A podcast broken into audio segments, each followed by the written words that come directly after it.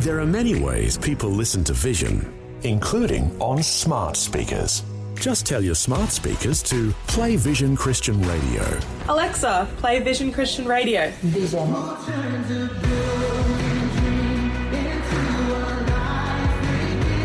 Yep, it really is that easy.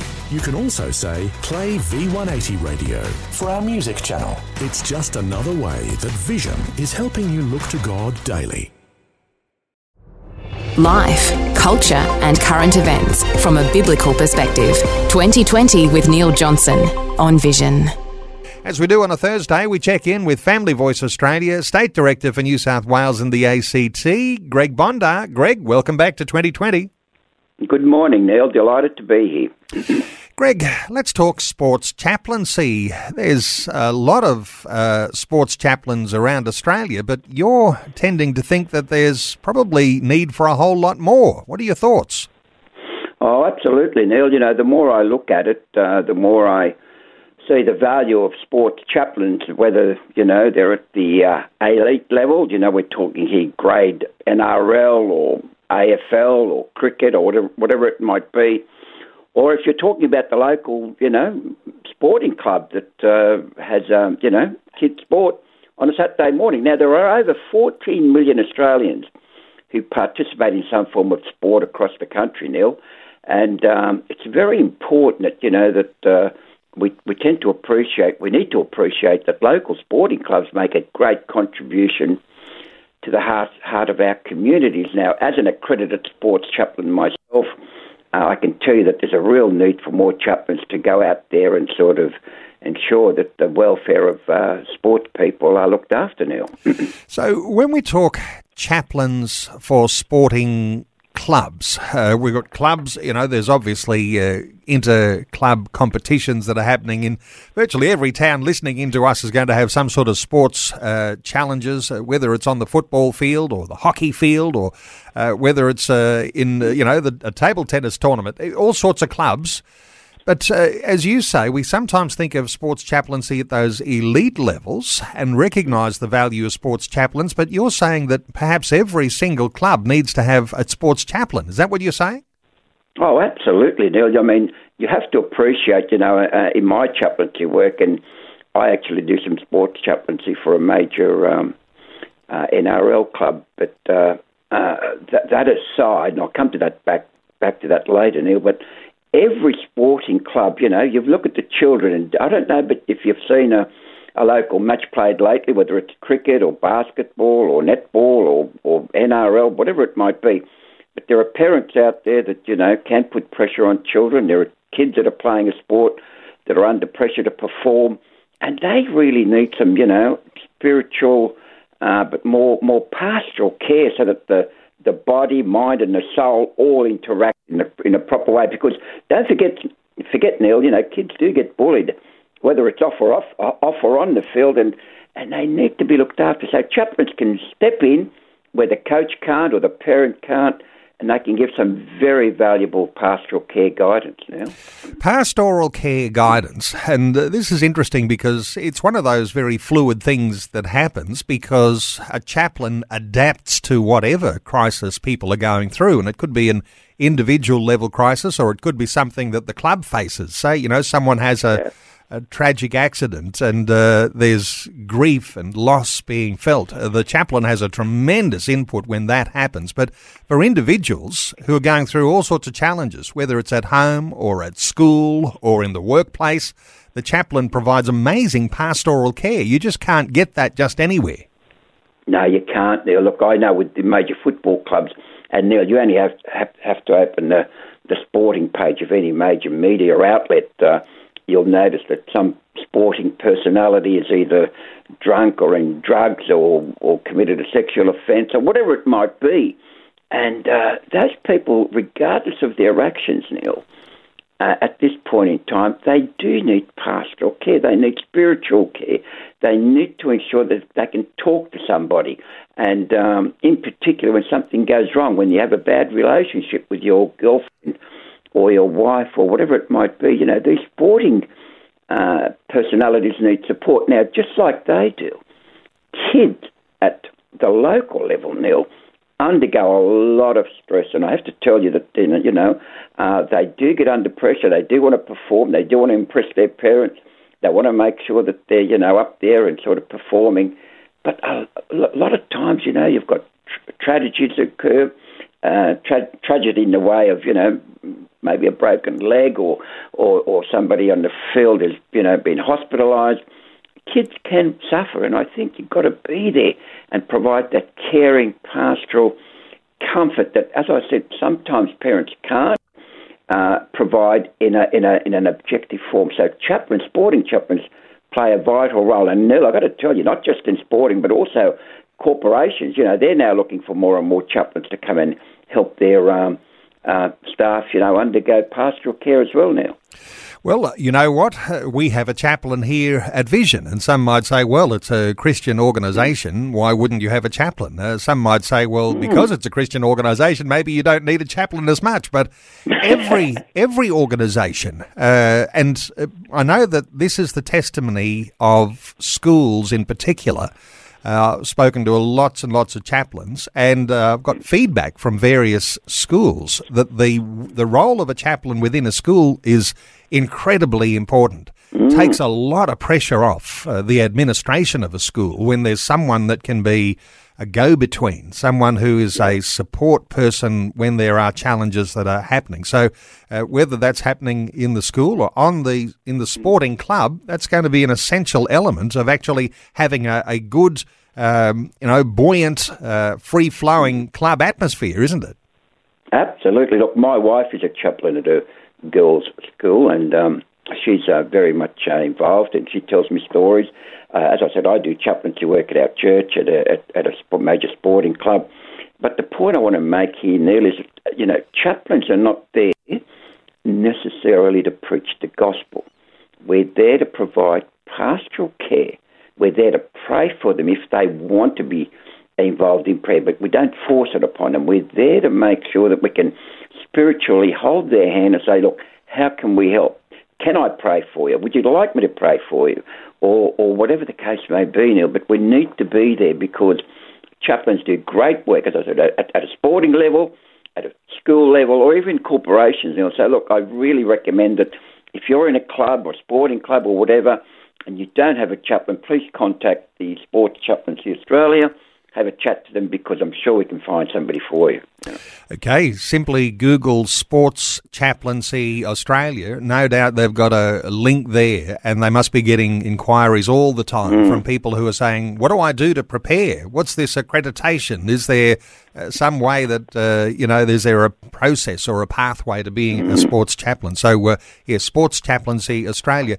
Hey, another area of chaplaincy uh, that happens is in what is called the mission to seafarers. And just recently i spoke to pastor tay in sydney who leads the mission to seafarers there. And uh, he was just amazing. Uh, some of the facts and figures that uh, were being uh, bandied around about the, the number of mm. seafarers who are on the oceans at any one time. Uh, you're also connected because you're a board member of Mission to Seafarers, Greg.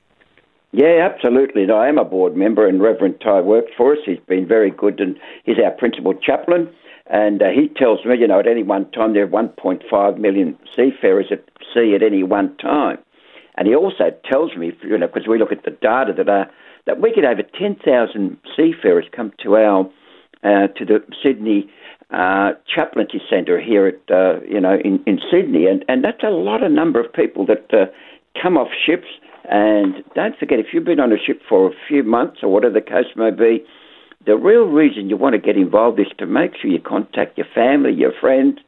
So we provide a very valuable service in terms of caring for them. We provide a lunch, we have a prayer meeting. But again, don't forget know, that seafarers are not all Christians. There are Muslims, there are there are Buddhists, and what have you. But we cater for whoever they are because it's the work we do from a welfare perspective. So Neil, again, a wonderful thing um, that, that is being provided. Not only this, in Sydney, you know, there are chaplaincy. Australia has chaplains in every major uh, seaport you know, whether it's Perth or Brisbane or Sydney, uh, Newcastle, we've got chaplains there, and I think you need to make contact with that those particular organisations. If you know anybody that, um, uh, you know, in, in the Navy or or uh, you know commercial uh, fishermen or whatever the case may be, I'm sure they can help. You know, I remember Pastor Tay saying that during COVID, it was so tough for seafarers because oftentimes they'd come into port, they weren't allowed to get off the boat, but they'd have special needs uh, for medications and, uh, you know, those sorts of, you know, personal effects. And it was the, uh, the chaplains uh, in uh, mm-hmm. the seafarers uh, who were really playing a go-between role and providing a pastoral care for them. I mean, that's a that's a pretty interesting one because when you can't get off yeah. the boat, you need someone to help, don't you? Absolutely, and you know we actually organised our COVID uh, injection uh, opportunity for those seafarers that never had one. Uh, we made sure that we went on board um, ships and we engaged with them from a welfare pastoral perspective. And I recall one story, Neil, where you know, we had some seafarers that were Christian, Muslim, uh, Buddhist, and what what what what else have you have? yeah, one of our chaplains, I think, if I got the story right, says to them, "Now we're going to have lunch now, but we're going to say grace. And uh, now, whether you're a Muslim or a Buddhist, you're going to have to say grace, or you don't get fed." so, As coercion. so, absolutely. So we try and engage with them really from a, both a professional and um, spiritual level. But uh, you know what? They all engaged in the prayer and. Uh, they were really pleased that chaplains can provide this service. And Mission to Seafarers really is a, it's 150 years old here in Sydney, Neil, and you know it was set up by the Anglican Church. So there's a lot there that you know, a lot of history there that just goes to show you the work that's being done and unrecognised by the community at large. You know. So uh, to support the mission to seafarers, uh, you've got a fundraising lunch that's coming up on the eighth of July, and uh, people can be a part of that and. Perhaps uh, Sydney siders who are listening in right now, uh, maybe to attend the St Andrew's Cathedral. Uh, is there a special need or anything around that particular service? I mean, fundraising. Is there a big shortfall? What's the what's the needs financially there, yeah. Greg? Yeah, look, uh, we, we, we do have a fundraising lunch on the 8th of July. It's being held at New South Wales Parliament House. Um, and uh, we're looking for people in Sydney, you know, close by to come and join us. Just go onto the Mission to sea, uh, Seafarers website and uh, book or contact me if you can. But um, also, the St Andrew's Cathedral will be a major service. I'm actually doing the Bible reading, Neil, on that particular day, and uh, we look forward to having anybody that's associated from a marine or a maritime a background to come along and make um, the uh, the service a real memorable event for uh, for the seafarers. So, Neil, if anybody is there wants to get involved, please make contact. I would love to have you. And I think you'd love to see a sponsor or two for that uh, oh. annual fundraising lunch. So I'll put people in touch with you, Greg. So uh, Thank fam- you. familyvoice.org.au to connect with Greg Bondar around uh, the mission to seafarers. Hey, let's talk election uh, for a few minutes, uh, unpacking some of the uh, fallout from the federal election. You had a special guest on a webinar that you were running with Family Voice Australia, Senator Gerard Rennick. What was his insight into the loss on the the Conservative side? Yeah, look, we had a wonderful webinar yesterday with um, uh, Gerard Rennick, Senator for Queensland, who was actually um, elected in the 2019 federal election. Now, the webinar was held in conjunction with my colleague, Neil um, Andrew McCall, who's our state director in Queensland, and we sort of made sure that uh, we sort of tried to unpack the issues. Now, there were a lot of issues. As, as you know, the coalition government lost government, and uh, people say you don't you don't win you don't win a government, you lose it, and uh, so there was a lot of issues that needed to be addressed, and in particular, Neil, we looked at uh, what is the future of a conservative government, you know, and I think it's going to be an uphill battle, Neil. Uh, people were saying, well, what went wrong? I mean, the general feedback I've had, and I think Senator Rennick confirmed that, that the coalition went too far left. It tried to appease the, the, the leftist members of parliament and in particular the electorate. And of course, uh, some of the policies that went wrong was, I think, Neil, you've got to appreciate that a, a coalition government that supports a net zero target is not going to win friends from the general conservative Australian because uh, it does put pressure on you. And you only have to look at now that the energy crisis that we're going to have with a net zero target will cause real distress for families now. No doubt a lot of soul searching goes on in the loss at an election. Uh, is there anything you discussed in in by way of uh, you know talking about uh, the former Prime Minister uh, Scott Morrison? Was there a Morrison factor involved in uh, in his assessment? Yeah, he was. I think Senator Rennick was very open, very very um, forthcoming. He, look, he did say that uh, the Prime Minister Scott Morrison was unliked by women. I think uh, it, for whatever reason, I'm not here to judge. I'm just reporting back what the electorate is giving in, in, by way of feedback. There was also a, a factor there that he was a, a, a bulldozer, as the media started to call him. There was also the issue of the Prime Minister sort of not addressing the problem with women at the uh, at the parliamentary level. I think he tried to sort of um, sidestep it. So there was a lot of issue relating around women and also the fact that he was a very strong character, but that strong character tended to put a lot of people off in terms of the electorate, in terms of his parliamentary colleagues. And, uh, and I think it's come home to roost for him, unfortunately, now.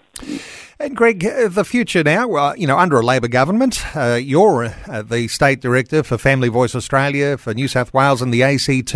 And uh, as listeners will know, uh, the boot was, you know, on both sides. when you start to assess all sorts of policies, from a Christian perspective. Uh, mm. Now, there's been a change of government. No doubt your work continues as you are lobbying and uh, meeting with polit- politicians and putting Christian viewpoints and things like that. Uh, how are you seeing uh, the, the coming term? Yeah, very good question. Look, I'm actually, as you know, also the uh, um, state director for the ACT, so I work closely with the National Parliament as well. And in particular, I've now made contact with our um, with our new ministers that have come on board under the uh, Labor government and to advise them that Family Voice Australia continues to advocate for family, freedom, and faith.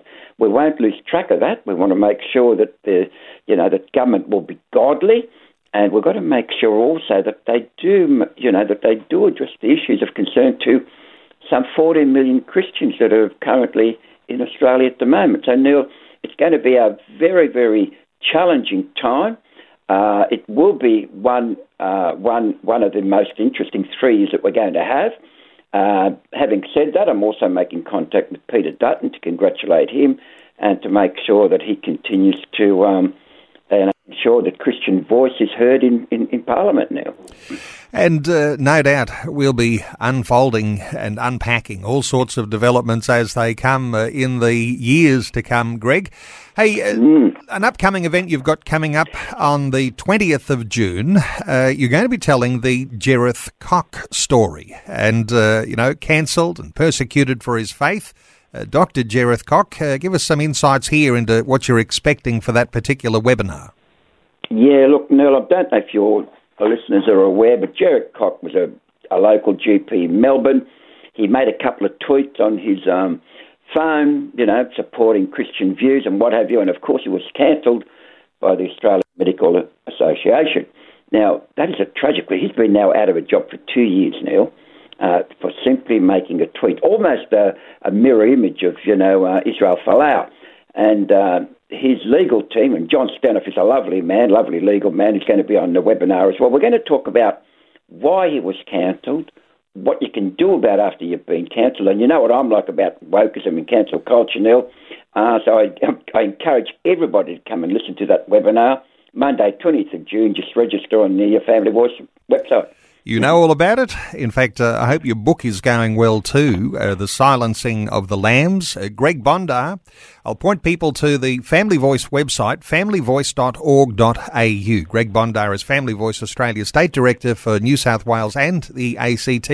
Greg, thanks so much for your update today on 2020. Thank you, Neil. Every blessing.